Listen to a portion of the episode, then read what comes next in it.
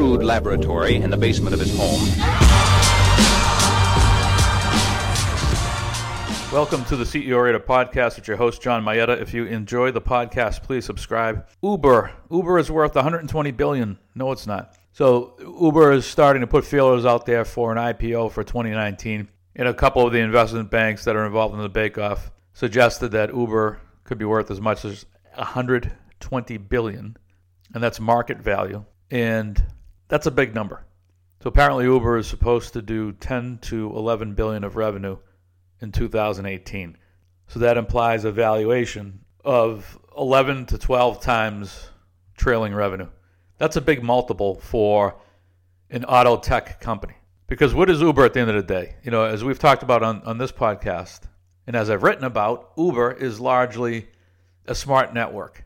The fact that it knows where all of its customers are in real time via its app. So it has intelligence around this real time network with respect to geolocation as it pertains to its customers.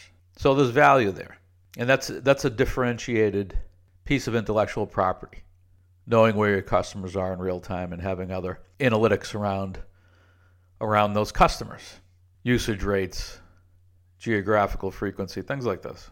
And you can make the case that as Uber brings on autonomous vehicles largely through partnerships, that there's an opportunity for ad revenue. You could show in car ads and things like this.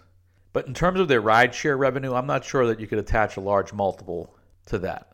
Right? So I don't know what the valuation is of the real time network, let's call it that.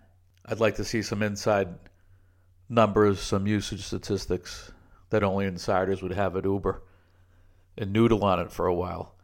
But I doubt I would arrive at a number that's uh, that approaches 120 billion. And then as far as the the rideshare revenue, I certainly would not attach a large multiple to that because the other automobile OEMs, as they work on autonomous vehicles, the way they're going to initially test that technology in the market and make their LiDAR system smarter and get smarter about autonomous vehicles in general.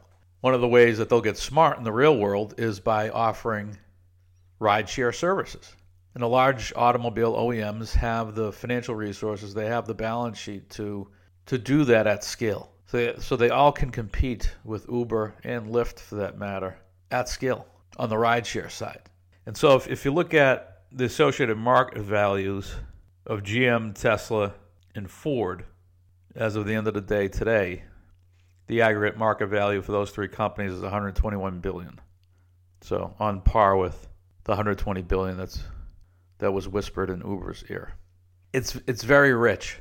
I think the most recent trades that SoftBank did, I think they did a tranche at 50 billion and another tranche at 75 billion a few months ago. And so it'll be interesting to see if it gets out next year. Let's see what the tech markets do.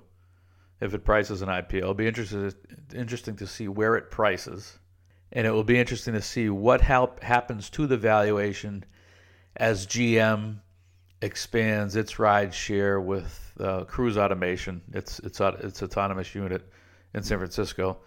Let's see what happens to Uber's valuation as Waymo continues to scale and get vehicle miles under its belt and offers ride share services. I think they're back on the road now in Phoenix, Waymo with with their uh, rideshare service. Uh, Waymo, by the way, a couple weeks ago they announced that they hit 10 million vehicle miles traveled. So they're the, they're the leader there. So I, I just feel like whatever Uber is priced at next year, you're going to see news hit with respect to the other automobile OEMs offering competitive services or similar services. And I just think it's going to be a rough initial go for Uber as that news from GM, Waymo, Toyota, and, and, and others hits the market.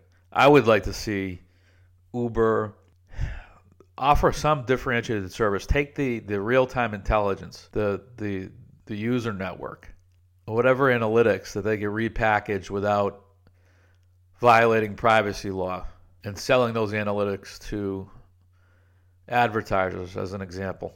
It would be neat to see Uber broach profitability or get close to profitability, and then have one, two, three other revenue streams, one or two of which would be meaningful It would be nice to see that before going public. Rather than being a one trick rideshare pony, it would be great if they had three legs to the revenue stool. Even if rideshare is the biggest, that's fine. But if you had other stuff to, to, to talk about, otherwise, I just don't see a, a long term sustainable source of competitive differentiation for Uber other than the real time network, which I just I never hear them talk about. I certainly haven't seen anything written about it. So I think they have their work cut out for them. That's all for now. See you next time.